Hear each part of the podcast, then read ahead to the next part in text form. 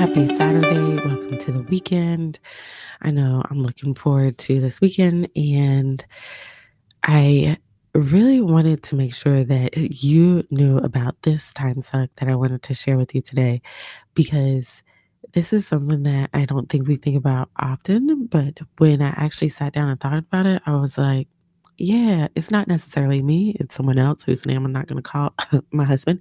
But definitely, I can see how moms could get caught in this trap um, with this particular time suck. And if this is your first time listening to a quick tip, you want to go back because there are four other time sucks that I shared on Saturdays that I think are really helpful, as well as this one.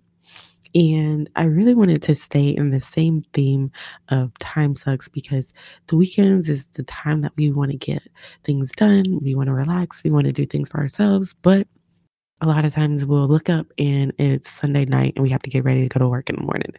So I wanted to come by to you first thing Saturday morning to let you know about this one. And that is always having your phone on and being available for everyone. Now, hear me out with this one.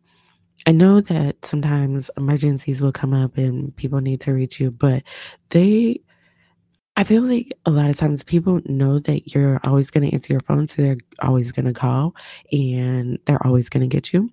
But sometimes you don't have to answer your phone.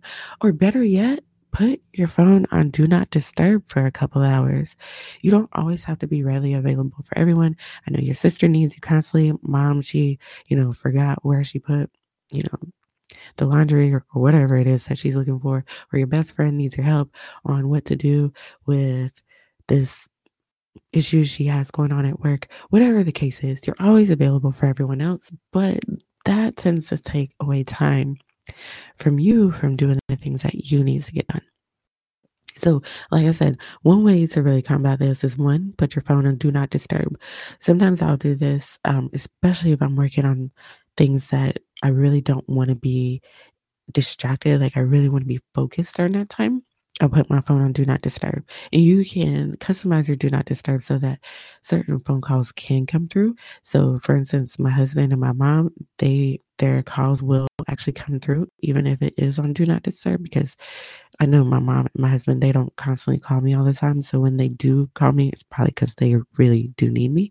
So I want to make sure I'm available for those phone calls. But for the other ones, they can wait. I can call them back. And the same goes for you.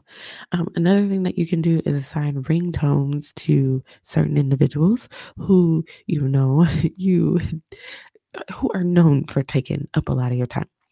So, you know, even if your phone is across the hallway or in another room, you can hear that ringtone and know, oh, that's Becky and she wants to talk to me for an hour and bed.